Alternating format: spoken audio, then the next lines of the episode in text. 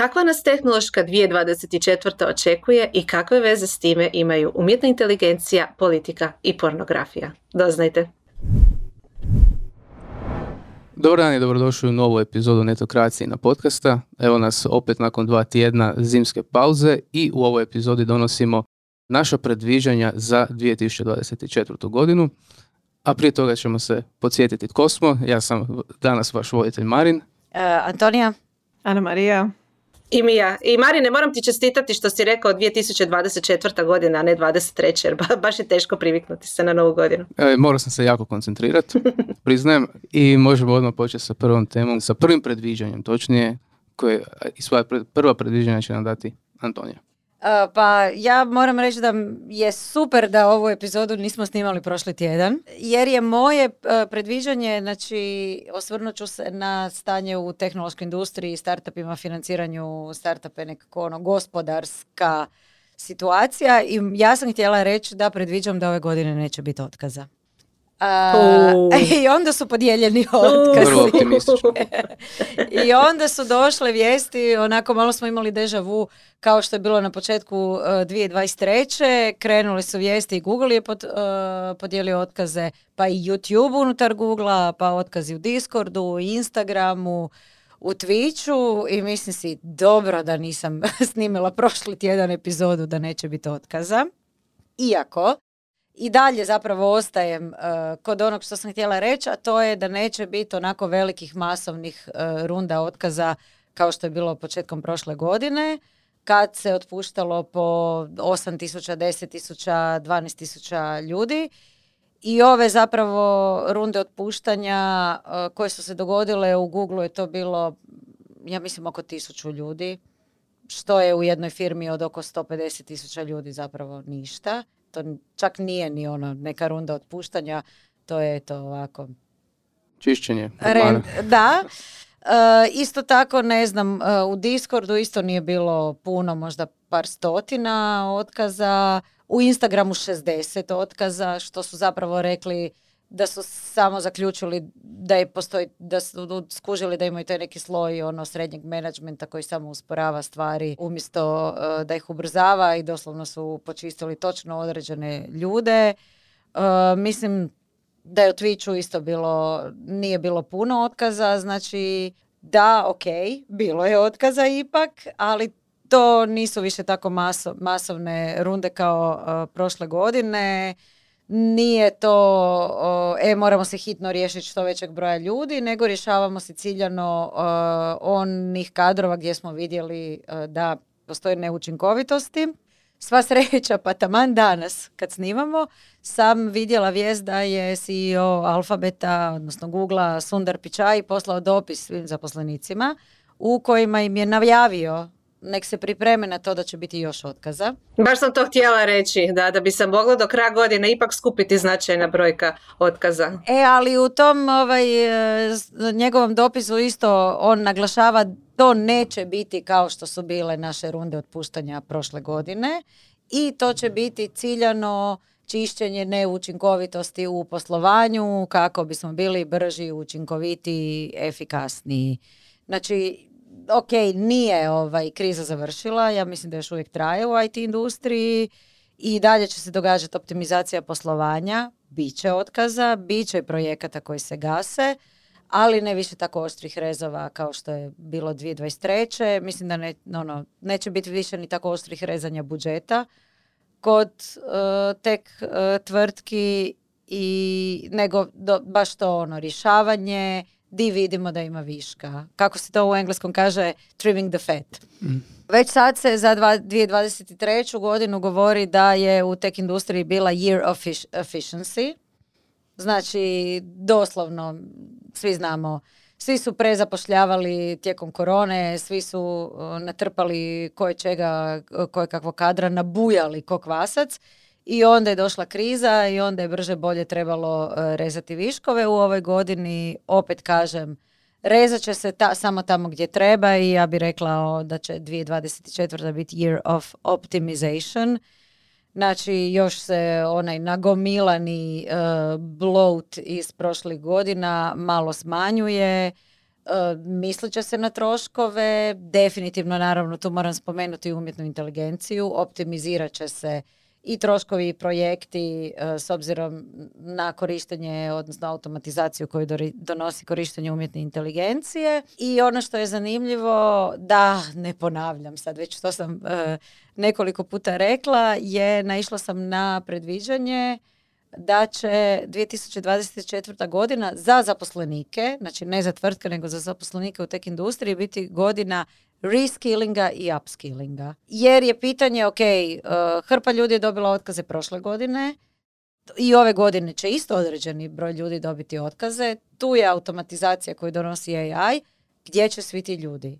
Mislim, sigurno neće tako lako naći nove poslove s obzirom da i druge ostale tek firme otpuštaju i zapravo znači to je ono 2024. godina je godina u kojoj će se trebati uh, zamisliti šta mogu raditi drugačije, šta novo mogu naučiti, šta mogu raditi bolje, uh, koje moje vještine su potrebne na tržištu rada, koje možda više nisu, koje mogu unaprijediti. Slažete li se sa mnom da neće biti otkaza? Ne. ne. ja, ću, ja ću biti pesimističan. Mislim, zapravo to neće biti otkaza i clickbait. Biće, ali 50, 100, 200 otkaza simo tamo. Ne, ja se ne slažem s tom. Ja mislim da će u konačnici kad se zbroji broj otkaza pogotovo u tehnološkim gigantima kao što je Google, a, u konačnici broj biti veći, ali neće biti pogonjen ovim što si rekla kako je bilo u 2023. čisto rezanje troškova i praktički nasumično otpuštanje odjela, nego će se pratiti više učinkovitost i mislit će se ljudi i odjeli koji nisu više potrebni za neku budućnost tvrtke, ali tolika se transformacija događa. Ovo je prava industrijska revolucija i ja mislim da neće otkazi stati ni 2024. nego će se protegnuti i na 2025. kako AI bude mijenjao i proizvode i procese takvih tvrtki bojim se da će se puno toga promijeniti, ali u isto vrijeme će biti i zapošljavanja. E, ja se slažem Mija s tobom da se događa industrijska revolucija i da će se taj reskilling, upskilling i otkazi nastaviti u 2025. i baš zato mislim da se neće sve dogoditi u jednoj godini. Slažem se. Mislim da, da, će, se, da će to trajati. Da, ali bit će i zapošljavanja. Dakle, morat će se zapošljavati ljudi za nove proizvode, za nove procese i tako dalje. Pogotovo nadovezala bi se i s obzirom na korištenje AI-a kao takvog, uh, treba će sve više stručnjaka koji uopće znaju, imaju vještine i znanja u tom području. Je, zato sam napomenula, naglasila ovaj reskilling i upskilling. Uh, jer bez toga očito uh, svi ti otpušteni ljudi nemaju baš puno šanse uh, naći nove poslove. Osim, osim to sam isto ovaj, pročitala, znači otkazi u tehnološkoj industriji su šansa za firme koje nisu primarno tehnološke, a kojima nedostaje tek kadra da zaposle nove ljude. Znači banke osiguravaju tvrtke, ne znam, bilo kakve korporacije, prehrambene, kakve god firme koje isto tako trebaju tek kadar, a do sad nisu bile pričamo globalno naravno, do sad nisu bile atraktivne nekim inženjerima koji su rađe išli u Facebook, Amazon, Google ili Instagram. Misliš li da će, jav, da će javna uprava profitirati, oni isto imaju izazov sa zapošljavanjem tehničkog kadra? Pa iskreno globalno ne znam. Globalno, kod nas, evo recimo kod nas. Da, globalno ne znam, ali kod nas mislim da da i to uh, sa zapošljavanjem juniora. Mhm definitivno mislim da bi mogli imati uh, bolje šanse ove godine nalaziti juniore, jer koliko čujem, čitam i vidim, baš nije najsretnije sa juniorskim pozicijama u privatnom sektoru. Ono što sam ja nedavno zanimljivo uh, čula u jednom podcastu uh, je da je gotovo vrijeme um, kako bi, bi izraz upotrijebila tog nekog tješenja i štićenja uh, developerskog kadra, ako ćemo konkretno o njima govoriti, jer više nisu toliko konkurentni na tržištu rada i ne mora ih se štititi od nekih stvari koji možda nisu htjeli raditi, imali su možda puno više izbora, nisu možda morali biti toliko učinkoviti, nego jednostavno sami svojim postojanjem su mogli dobiti visoke plaće. I sad je taj period gotov i to će biti izazov za tvrtke koje neće moći nuditi ni dovoljno visoke plaće za junior ili bilo koga se zapošljava, niti omogućiti rast plaća za one koji su već zaposleni kakav je bio do unazad nekoliko, do, do prošle godine zapravo.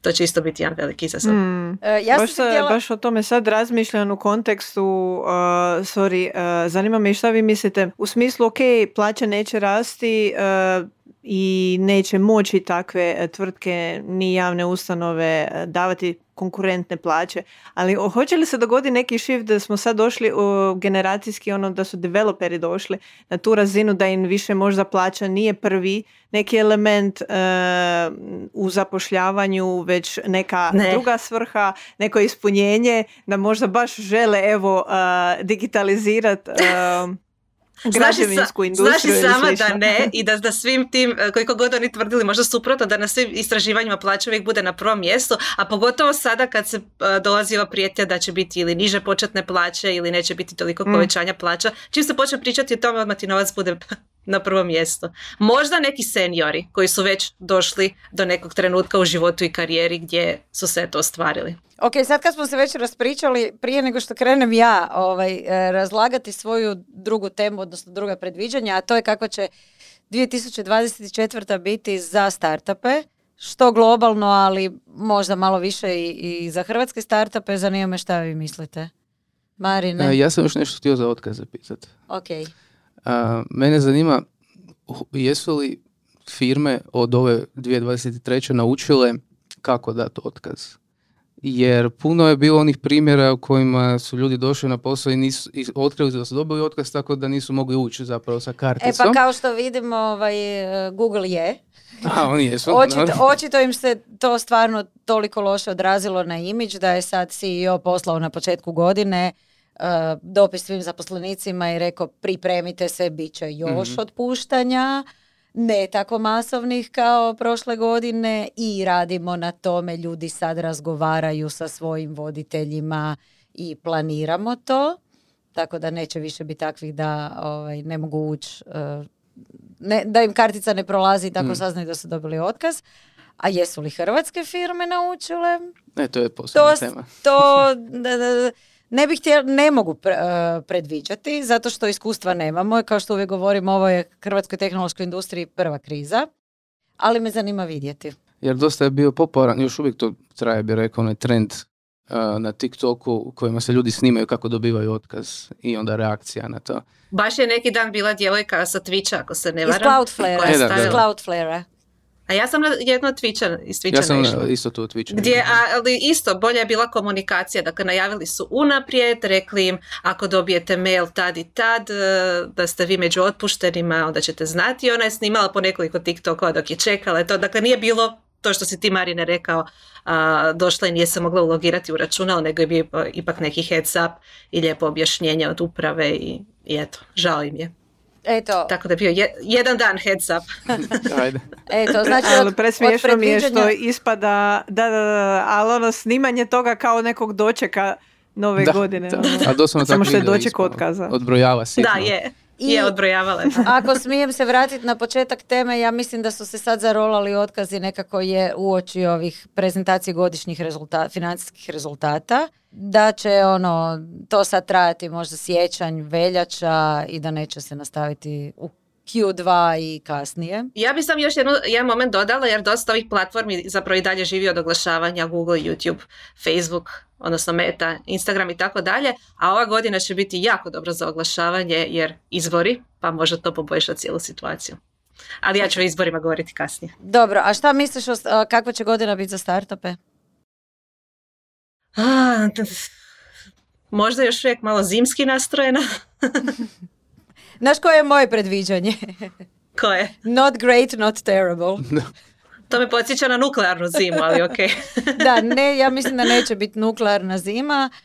A, mislim da se on, ona zlatna vremena od prije krize neće više nikad vratiti. On takozvani zero interest uh, rate uh, uh, ulaganja i valuacije. Uh, isto tako kao i za tek industriju, mislim da nekako najgore su izgurali startupi, da od da nadalje može ići samo na bolje, ali da i to na bolje će biti onako polako i ne puno na bolje. I investitori će se vraćat i da će se ulaganja vraćat i dalje će biti teško onima koji su narasli na prenapuhanim valuacijama koji su digli stotine milijuna i sad trebaju opravdati to i dići još više investicija, a nisu profitabilni, nisu ni blizu.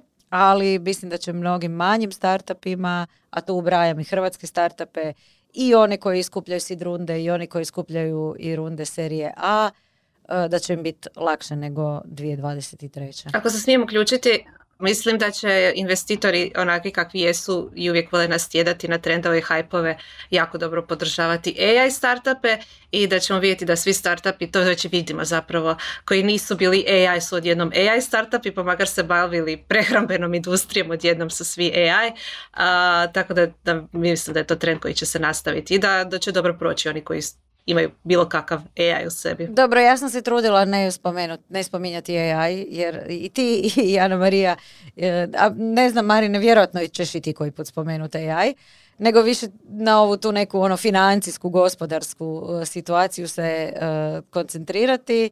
Htjela sam reći da prema svim izvještajima činjenica je da investitori novaca imaju, znači novca ima za ulaganje, Prošle godine taj novac bio malo zadržan u džepovima dok se ne vidi kako kriza ide i koliko će e, kriza trajati.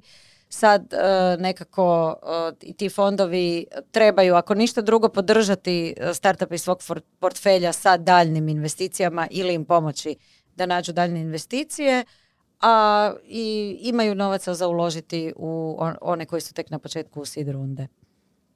I pogotovo ako se bave AI-em ja imam osjećaj da će godina biti ono, povuci potegni da niko neće baš imati hrabrosti napraviti neki veći korak jer svi će nekako gledati jel će se ova kriza još dalje preljevati pa će nekako im, ta, imam osjećaj tako biti je, nepovjerenje. Ja isto mislim i za tek industriju možemo zaključiti s tim i za startupe ovo je neka prijelazna godina. Prijelazna godina. To je, da, to je, to je dobro sažeto. Prijelazna godina.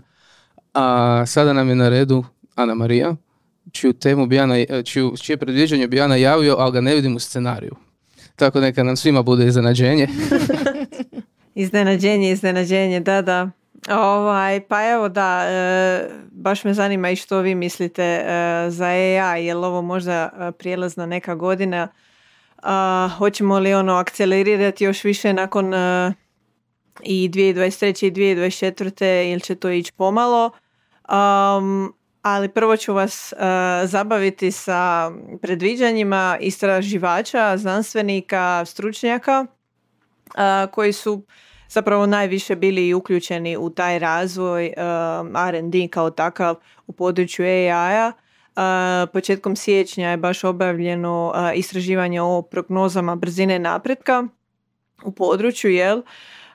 Istraživanje je doslovno najveće takve vrste, okupilo je 2778 ispitanika i to su znači baš ono high class ekipa koja je objavljivala u najprestižnijim e, časopisima, odnosno znanstvenim časopisima za umjetnu inteligenciju. Uglavnom, da se bacim odmah u brojke.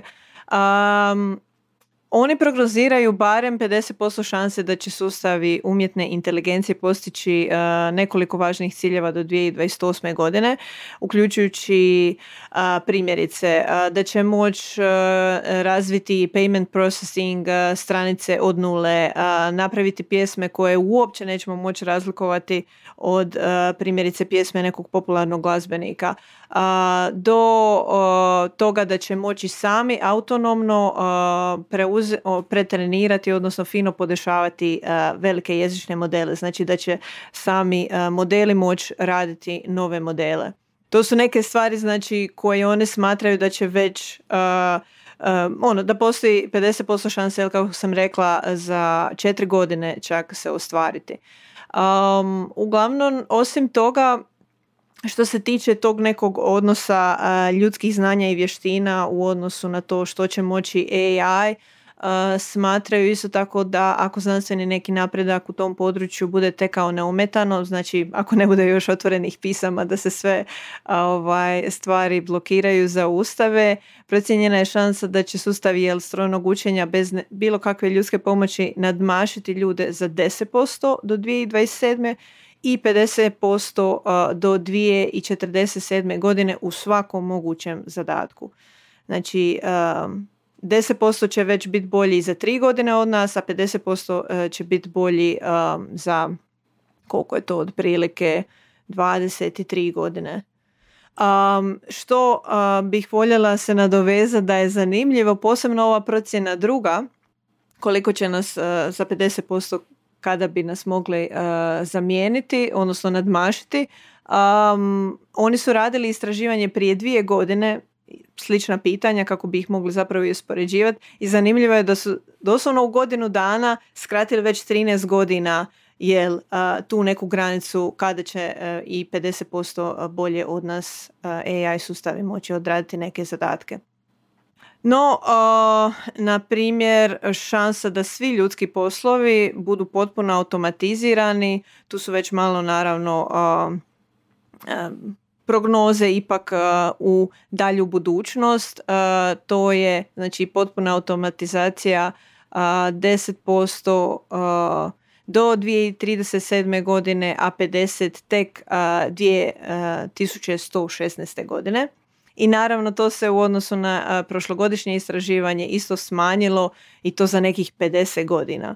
Znači 2023. je ono istraživačima, stručnjacima, znanstvenicima u AI području doslovno ono dala do znanja ok, a, ne, da ne budem prosta, ali bit ću prosta, the, the shit is coming true. Ovaj. Nije mala godina iza nas, uh, svi stručnjaci se slažu, ono, toliko se toga izdogađalo da ono, kad se pitamo, ček, zar je to bilo te godine, uh, ovaj, već je situacija da su se stvari na neki način sabile u jako kratkom vremenu što se tiče napretka i da će vjerojatno se tako i nastaviti. Doduše, naravno, um, sigurnost će tu preuzimati sve više prioriteta i možda na neki način ipak usporit, ali ne toliko značajno. Um, mogu ja ovaj, evo što mogu ti se ja ubacit, uh, Ana Marija? Znači ja da, voljela bi čut uh, što vi i kako gledate na to nadmašivanje ljudi, uh, odnosno uh, mogućnosti AI-a. Znači ja isto volim najviše, ovaj, uh, ja isto volim ilustrirati uh, šta se dogodilo sa jajom 2023. godini, tako da usporedim početak i kraj godine. Di smo bili na početku, di smo na kraju i na početku je ono, ne znam, ChatGPT je bio star mjesec, dva i bili smo u čudu i unezvjereni šta je to sad i šta će se dogoditi, a na kraju 2023. je doista postao dio naših života, više ili manje ali ili smo bili u interakciji s nekim AI chatbotom kao dio, dijelom korisničke podrške ili smo, ne znam, isprobali, koristili u poslu, školi.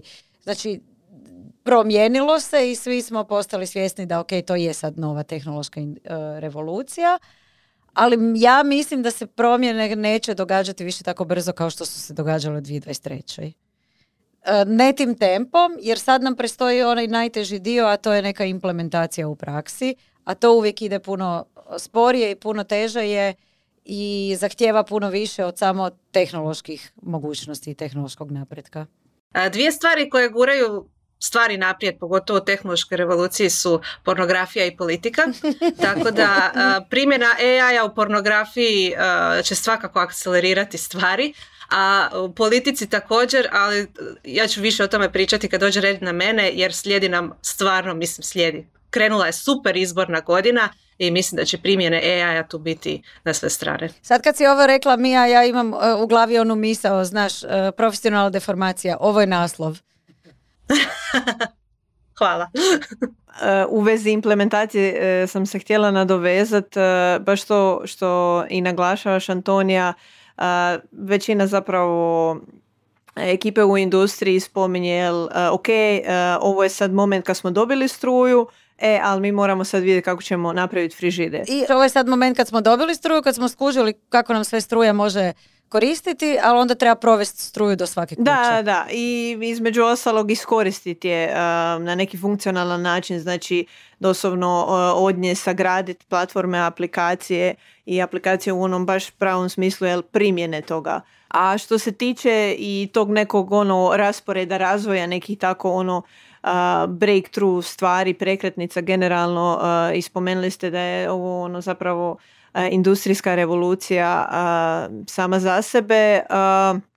kad se gleda neki ono moment razvoja, on obično ide research and development, odnosno svi ulažu istraživanje i razvoj. Nekako smo još u toj nekoj fazi, ali pomalo prelazimo u drugu. Druga bi bila zapošljavanje developera, odnosno zapošljavanje intenzivno stručnjaka koji će raditi na tim nekim sustavima i na kraju jel, kako ovaj, se zanimljivo ovako kaže je treće zapošljavanje odvjetnika jel, gdje se rješavaju parnice i ovaj, uglavnom tužbe i sve drugo što prati neko okrupnjivanje tih velikih teh ovaj, sustava koji se razvijaju iz ova prva dva Um, tako da sad pomalo ulazimo u onaj dio gdje se ulaže u developer, odnosno gdje će se najviše tražiti stručnjaci koji će moći odraditi tu implementaciju. Odradio se uh, jedan velik bulk tog uh, research and development dijela, odnosno istraživanje i razvoja, ali on naravno se i nastavlja, ali sad nam trebaju zapravo ti ljudi koji mogu ono uh, uštekat sve to u neku primjenu i za poslovanje i generalno za, za društvo kao takvo. Marine, jesi htio, htio nešto dodati oko ljudskih mogućnosti? Kad se zarovala cijela ta priča o AI-u, odmah sam ono doživio kao, ma šta, neće, neće na to na ništa na nas ili zamje, poče zamjenjivati ili utjecati, ali tek sada počnem malo strah neki osjećati. Ali, ali najviše možda na području nekih kreativnih zanimanja, pogotovo još, jer ja sam sad tu pripremio dio o gamingu i onda imam tu jedan dio gdje će se početi već polako implementirati generat, uh, generativni AI i evo, da, da, se ja neki, da se bavim nekim od tih kreativnih područja bio bi malo zabrinut. Jer, pa, jesi i ovako zabrinut? Pa, pa ako, kad dođe AI koji će jako dobro hrvatski koristiti možda, vidit ćemo. A mimo te zamjene zanima me i što mislite? da li nam dolazi neki sudnji dan? jer evo, e, nije ni da je ekipa istraživača toliko ovaj, optimistična, ima ih. Voljela bi baš da i uđemo u taj balans pesimista i optimista u ovom istraživanju, pa ću kratko samo, jel, oni su isto definitivno nesigurni o to, oko te neke dugoročne vrijednosti napretka AI-a. no zanimljivo je jel kako i kod pesimista i kod optimista ono postoji ovaj zrnce ili sumnje ili tračak, tračak nade. Na primjer se dok je skoro 70% vidjelo da su pozitivni ishodi razvoja nekog superhuman AI-a vjerojatniji od negativnih, od tih optimista čak je polo dalo barem 5% šanse za izuzetno loše ishodne poput izumiranja ljudi. A dok s druge strane 60% pesimista je dalo 5% ili više šansi za izuzetno ono full dobre ishode. Um, tako da ono zanimljiva je sad situacija, čak su i neki od ono najpoznatijih ljudi uh, u AI uh, istraživanju uh, jako podvojeni oko toga što nas čeka i koliko smo zapravo sigurni u svemu ovome, pogotovo u dugoročnom nekom planu. tako da eto ne znam zanima me možda i za kraj koliko ste vi baš za taj sudnji dan ovako skeptični ili se pribojavate mislite li da je zabrinutost opravdana? Teško je, očekivala sam da ćemo se fokusirati samo na 2024, to je scenarij, bar ne znam, 2030, ne tako daleko na duše.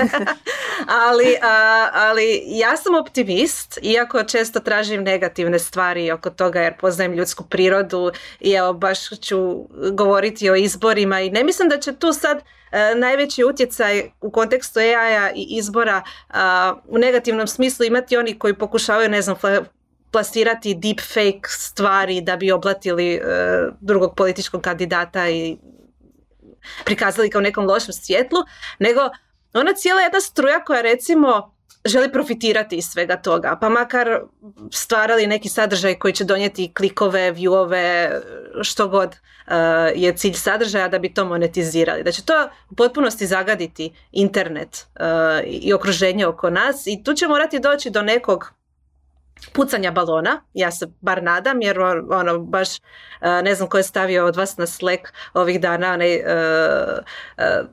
neko je pisao o tome da sve više ima bloated sadržaja na internetu, da je sve krupniji i svega je više, vjerojatno zahvaljujući chat GPT-u, tweetovi su duži, TikTok videi su duži, ali su bezvrijedni. Znači, puno, puno se generira tog nekog bezvrijednog sadržaja koji ne vodi nikamo i mislim da će to biti najveća opasnost, da će biti toliko komunikacijskih šumova da više nećemo znati što je dobro, što loše.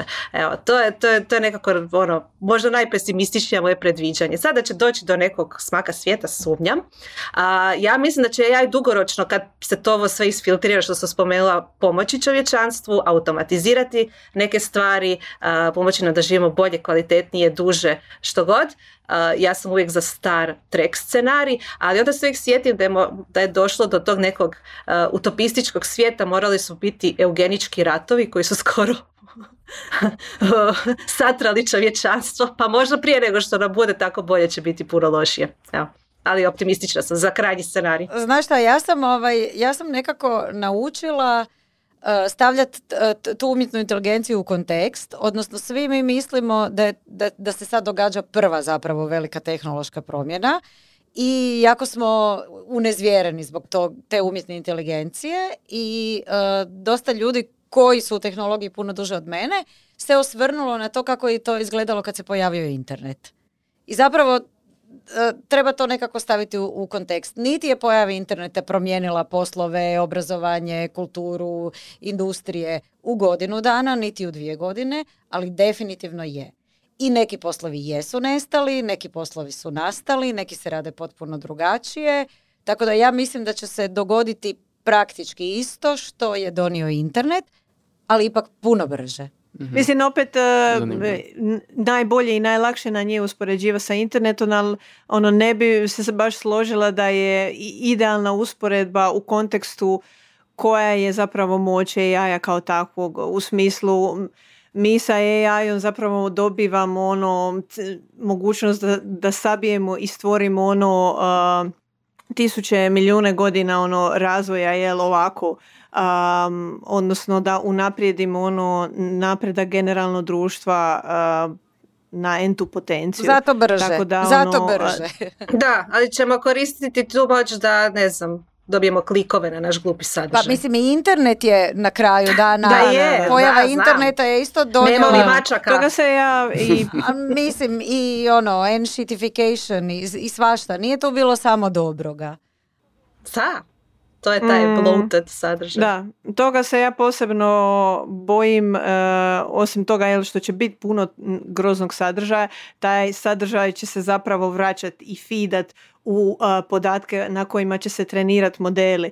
Kao kako, ćemo, kako će uopće izgledati rezultati ono, nekog modela nakon ono pet godina što je izašlo toliko ono gluposti i uh, groznog sadržaja od tih istih modela. Ono, doslovno je začarani krug. Da. Inače, e, što si spomenula, e, Mija, ja sam otišla malo dalje od 2024. Ukratko, što se tiče 2024. Neka najkraća možda stvar predviđanje koja mene možda tu najviše tangira i mislim da će biti dosta bitna je rasprava o zatvorenim, odnosno otvorenim neimajim modelima. Um, sada imamo zapravo te neke dvije frakcije razvoja i naplate um, AI napretka u smislu dok većina tvrtki koje razvijaju najnaprednije modele uh, AI-a poput OpenAI, Google, uh, DeepMinda, Antropika i sličnih, uh, dok su njihovi modeli zatvoreni, nekoliko tvrtki uključujući Metu i popularni novi startup Mistral su ih odlučili učiniti javno dostupnima. E sad, ti neki i novi i stari igrači koji ono se žele držati open source i e, time na neki način pomoći zajednici e, da raste i dalje i da se razvija e, da ne naplaćuje taj napredak. Ispada da dolaze jel do neke granice svojih mogućnosti. Meta tu može još gurati masu novca da to drži otvorenim no već vidimo ono situaciju sa Mistralom, ok, e, primio je masu investicija, izgleda sve to perspektivno, već su najavili da bi mogli otvoriti model razine GPT četvorke negdje tijekom 2024. godine i super je to stvar, ali doće na naplatu i GPU, odnosno ta neka procesorska moć na razini grafike na naplatu uz same stručnjake koje isto također treba platiti.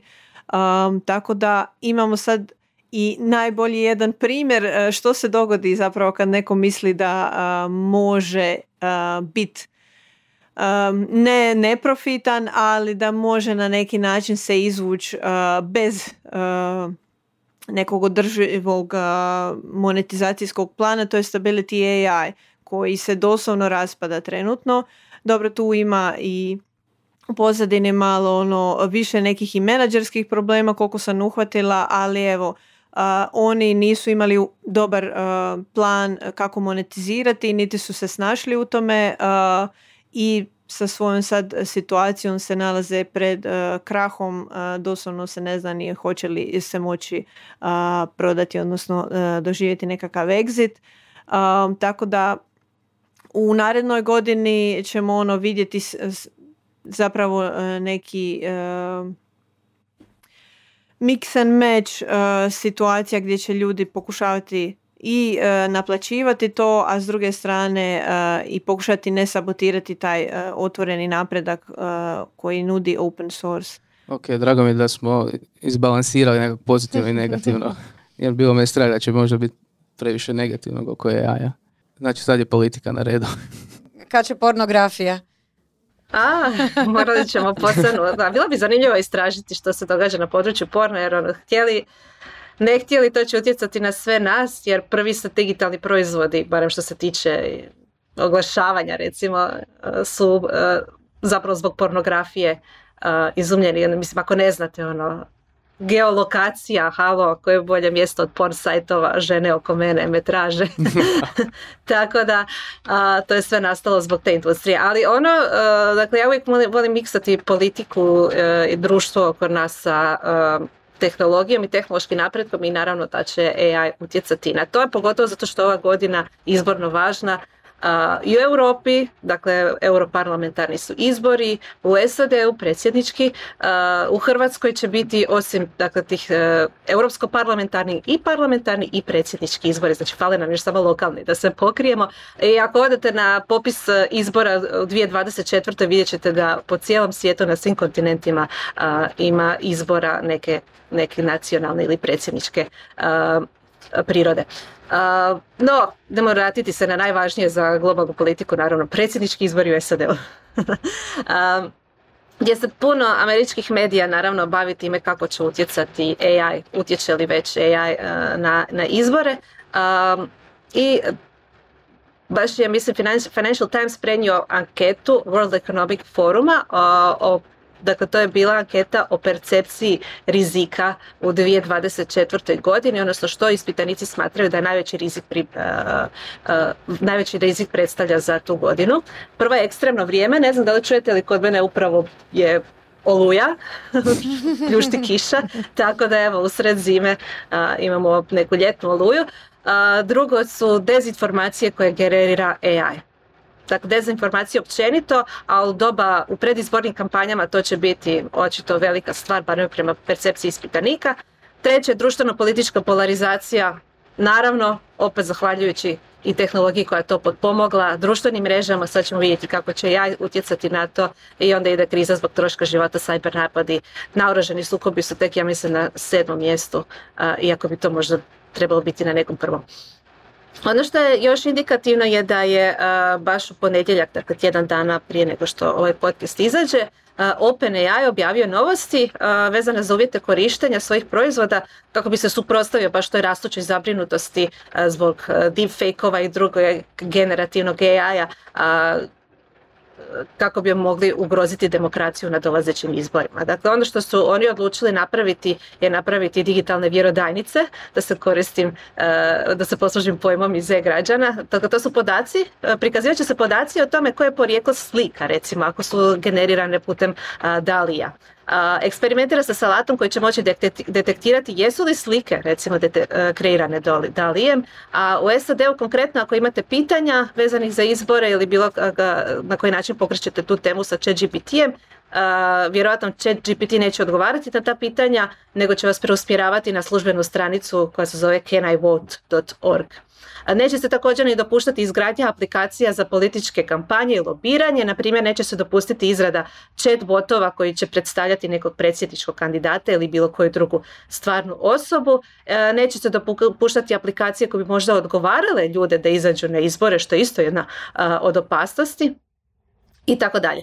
Dakle, meni je to pohvalno jer su preduhitrili neke stvari, ali problem je i dalje prisutan jer nije OpenAI jedini AI alat naravno, a i razni stručnjaci navode da, da bi deepfake tehnologija mogla utjecati na političke odluke zato što je realistična, koliko toliko, prosječnom oku i da jest, učinkovita i daleko pristupačna. Ono što smo ranije spominjali, ok, treba neko dovesti struju do svih kuća, ali chat GPT i drugi alati su već u našim kućama, samo se spojimo na internet, možemo ih besplatno koristiti ili platiti neku sitnu lovu.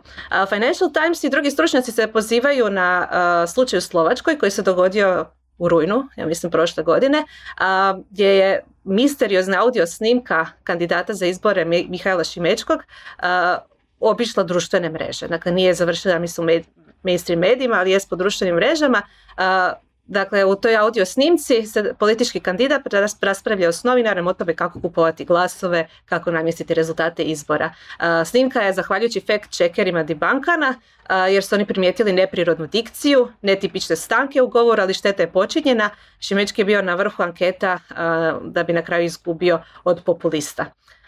I sad, ok, snimka izađe, video izađe, slika izađe, Neko će ti bankati, politički kandidat će reći nisam ja, stvarno to je deep fake, a može biti i druga strana. Izađe stvarna snimka, politički kandidat kaže nisam ja, to je deep fake.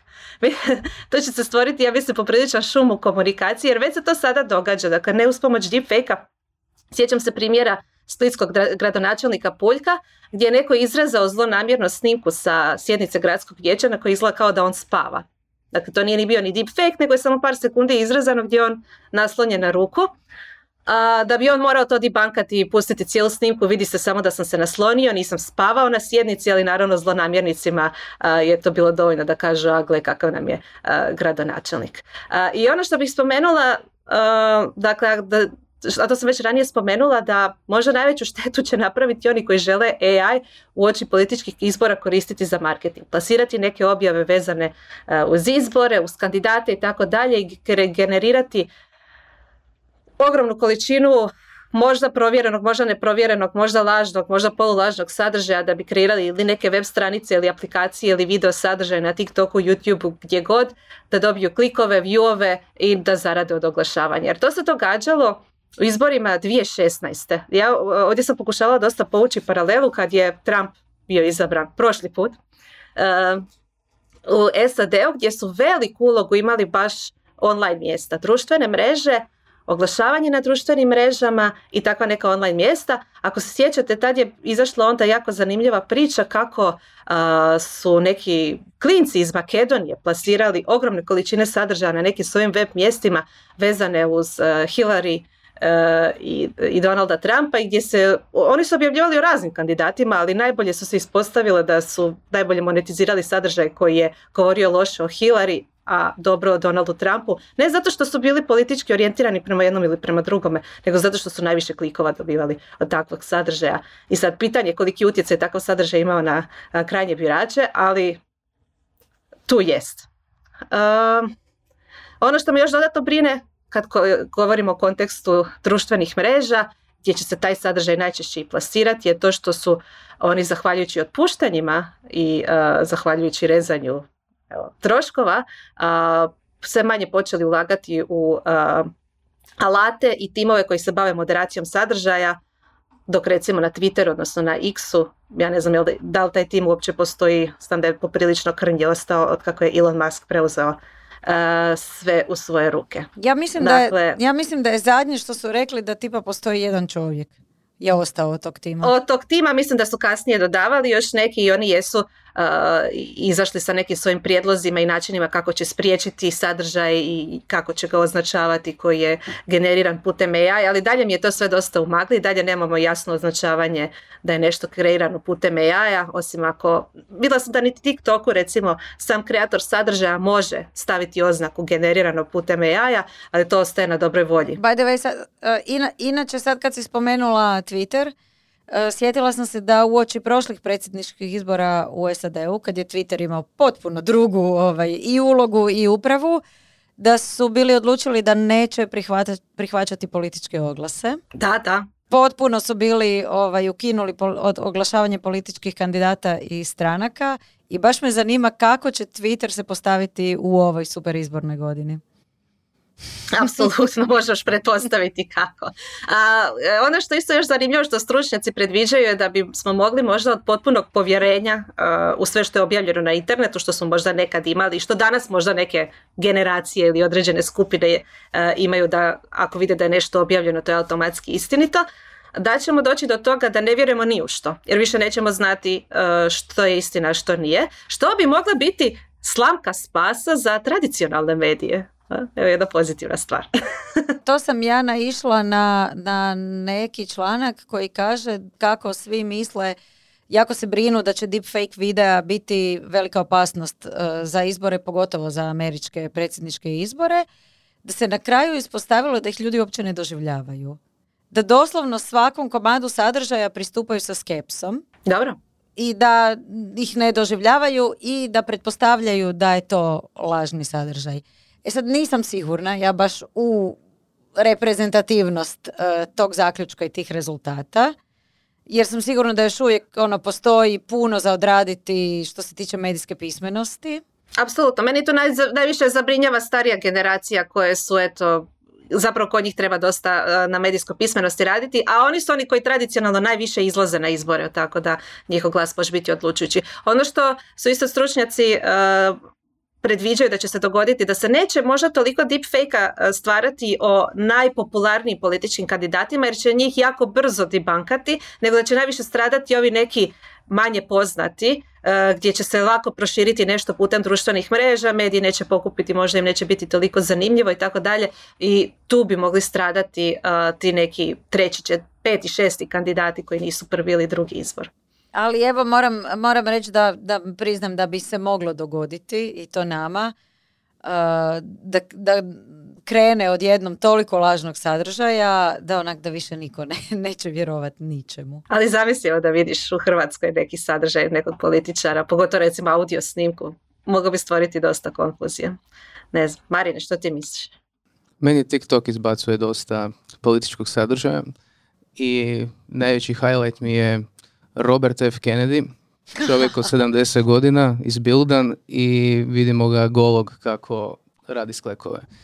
I to mu je najgledaniji video koji je pinan na njegov TikTok profil. Dobro, on je ono teoretičar zavjera, eh, kandidat kojeg podržava QAnon, antivakser i tako, da. dosta jedan rubni kandidat.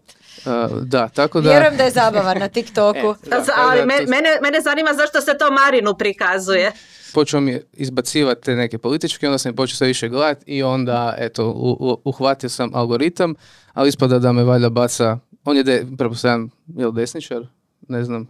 On je stvarno, ono, baš, ono ko pernar od A, Odlično.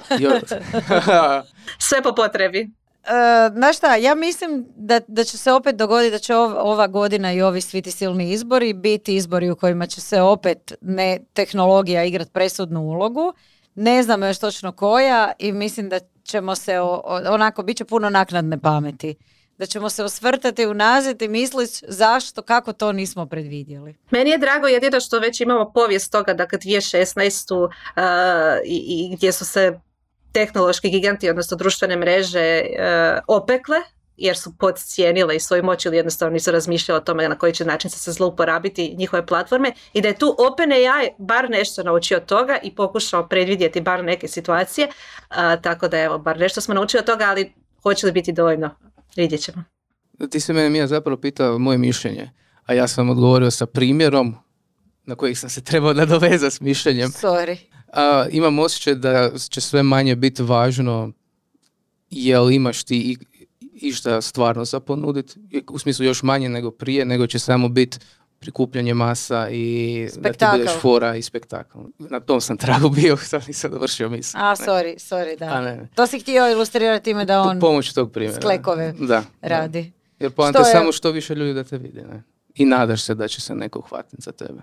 I da ćeš biti simpatičan, da će stvoriti neku parasocijalnu uh, vezu s tobom, da, da. a ne kakav program imaš. Hm.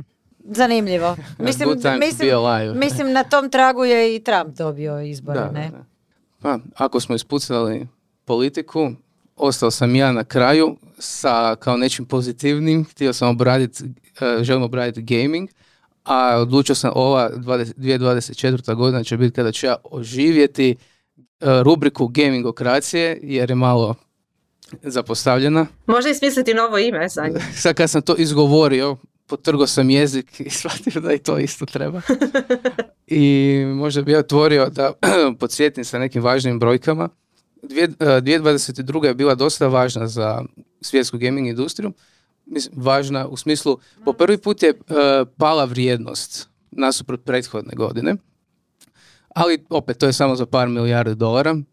Tako da u 2023. vrijedila, uh, vrijedila je 249 milijardi i očekuje se da bi u 2024. trebao biti ogroman skok na 282 milijarde, ali ok, govorimo o svijetu, ja bih htio se nadovezati na konkretno što se kod nas događa. E, naša krovna organizacija CGDA, Croatian Game Developers Development Alliance, svake godine ima svoj report o stanju industrije. Za sad imamo brojke za 2022. i mi smo 2022. imali rekordnu dobit industrije. To je o, malo iznad 13 milijuna eura. I ja mislim da nam 2023. neće biti najbajnija, a to je zato što za taj rekordan prihod zaslužna je jedna firma koja je imala ogroman uspjeh, a to je Pine Studio sa svojim Escape simulatorom. I onda mislim da brojke 2023. neće najljepše izgledati, a sada što će tek biti 2024. tu se tek brinem, jer 2023. jesu obilježili otkazi, ali jesu i gaming. O, oko 9000 ljudi se procjenjuje da je ostao bez posla. Na svjetskoj razini, naravno. Epic Games, koji stoji iza Fortnite, je u rujnu otpustio 870 ljudi. I koliko sam ja istražio još malo po internetu, vidim, misle da će se to tako nastaviti i ove godine. I onda bi ja što još htio istaknuti jedan svjetliji primjer, kako je Aleksandar Gavrilović, suosnivač Gamečaka, otvoreno priča o svojem otkazu i tome da firma ne posluje baš najbolje i kada je on morao podijeliti svoje prve otkaze, odlučuje svoje, svoje zaposlenike promovirati dalje i probati im pomoć u pronalasku novog posla. E sad, pored toga što će vjerojatno biti još otkaza, nažalost, predviđa se da će nam generativni AI, kojeg sam malo prije bio spomenuo, da će sve jače ulaziti u industriju što bi trebalo u početku ubrzati, očekuje se da će to samo u početku ubrzati sami proces, ali poslije, barem ja mislim da će to, da će to dosta utjecati na ljude koji se bave, uh, kao što sam rekao, 3D artom, jer nikad neće biti brže, jednostavnije, lakše dobiti točno ono što ti želiš toliko brzo sa što manje zaposlenih. Sad ne znam, jel se želi možda neko na to nadovezati? ja se želim, da, mislim, mislim da će da ovo kreirati ogromnu količinu. Ne znam koja će biti politika uopće trgovina aplikacija vezano za plasiranje igara u njima koje su generirane pomoću AI-a, znači vizuali, glazba, zvukovi i tako dalje, ali ako se budu držali po strani oko toga, mislim da bi mogla eksplodirati taj broj tih glupih, jednostavnih mobilnih igara kojih već sad ima puno pa su šiti i zatrpane su reklamama i tako dalje, da će ih biti još više jer će ih biti još jednostavnije iskreirati. I to doprinosi ovome moje tezi da ćemo biti zatrpani još gorim sadržajem na sve mm, strane. Da, e vidiš, tog se nisam sjetio, ali da, zvuči više nego logično da neko krene tim putem. Pa vjerujem da su neki krenuli već. Bit će masu i glupog sadržaja, ali već se sad rade neke stvari gdje se dobar sadržaj e, napravi e, još boljim. u smislu, ne znam, jel znate za termin NPC, non-playable character, znači... Da, naravno. Da, ok. uglavnom, svi oni sporedni likovi u igri gdje ste vi glavni lik koji su izgenerirani, jer netko je napisao njima dijalog, osmislio neki narativ, uglavnom jako plošni često i slično. Na primjer, jer sada se već radi na tome da se doslovno uštekaju, da to najkraće kažem, u AI model i da dobiju neku svoju osobnost, da dobiju neku priču koja nije ono toliko linearna, e, da oni imaju neki e, odnos sa vama kao sa glavnim likom e, i prisniji i kao više prirodan. Tako da ono iće prema tome da ćemo imati sve veću imerziju zbog korištenja AI alata na neki bolji način kako bi se i igre osuvremenile i dale neko novo iskustvo. Ono, ide se definitivno u nekom smjeru i metaversa, ali to je još jedna predikcija za... E, me, da, to je posebna priča. Ispašće da je Zuckerberg bio u pravu, ha? Prije, prije svog vremena. Sad kad se već spomenuo Metaverse, je, da, vidio, da. Uh, vidio sam predviđanje da će se, da će, uh, njegov, da će se to ugasiti, njegov quest, da to, uh, da to ljudi misle to nema smisla i da će propast. Previše novaca to ubačeno da se tamo tako ugasi. Istina. E, da, najvažnije od svega, cijelog podcasta, krajem godine bi trebao uh, izaći izaći nova konzola od Nintendo. Ne zna se da će to biti Switch 2 ili nešto kompletno novo. Nintendo je vrlo tajnoviti i obično kada najave nešto, to onako u roku od par mjeseci već izbace van. Tako da, mislim da smo ovdje, svi, da ovo je Switch fan club. Ne znam, je Ana Marija ima uh, Switch, fan nam još IBB, a možemo reći praktički cijela netokracija. I još sam uh, za kraj htio spomenuti da uh, očekuje se ka, uh, da bi Xbox trebao napraviti jedan veliki strateški korak, a to je ulazak na tržište mobilnih igara s vlastitim App Storeom. E sad, zašto vlastitim App Storeom? Zato što je zakon Europske unije o digitalnim tržištima, on bi trebao unijeti velike promjene u ožujku 2024. i oni će, na primjer, iPhone prisiliti da nude i druge app trgovine na svojim uređaju. E, a sada, zašto Xbox baš? Jer prošle godine Microsoft je kupio Activision Blizzard i ono što se ne spominje toliko često još i King. A King je napravio Candy Crush, A, ogromnu da, da, igru. da, da. A akvizicija je bila, ako se sjećamo, za 68,7 milijardi dolara. Tako da od Xboxa se sad očekuju velike stvari na uh, mobilnom game, na području mobilnog gaminga. Zamislite Candy Crush powered by AI. Candy Crush powered by Microsoft. da, Uh, Copilot. da.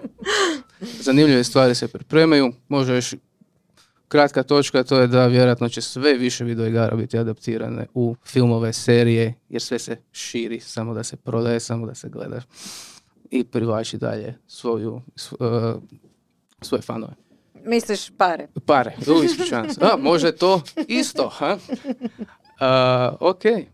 Evo, bili smo četiri babe vange za vas. I uh, nadam se da smo izbalansirali to nekako pozitivno i negativno. Nadam se da ćemo dobiti koje mišljenje i predviđanje u komentarima. I to svakako. I opaske na naša predviđanja. I veselim se početku 2025. kad smo vidjeli koliko smo bili u pravu. Ili krivu. Ne znam što bi rađe da smo bili u pravu i krivu. Dobro, ovisi o kojim... Mislim da smo bili vrlo realistični. Ajde. Da, istina. Kako ne biste propustili e, nove epizode, preplatite se, označite zvonce na YouTube-u, audio verziju podcasta možete pronaći na Apple podcastima, Google podcastima. Jel jesmo još uvijek na Nema Nismo više na Google podcastima.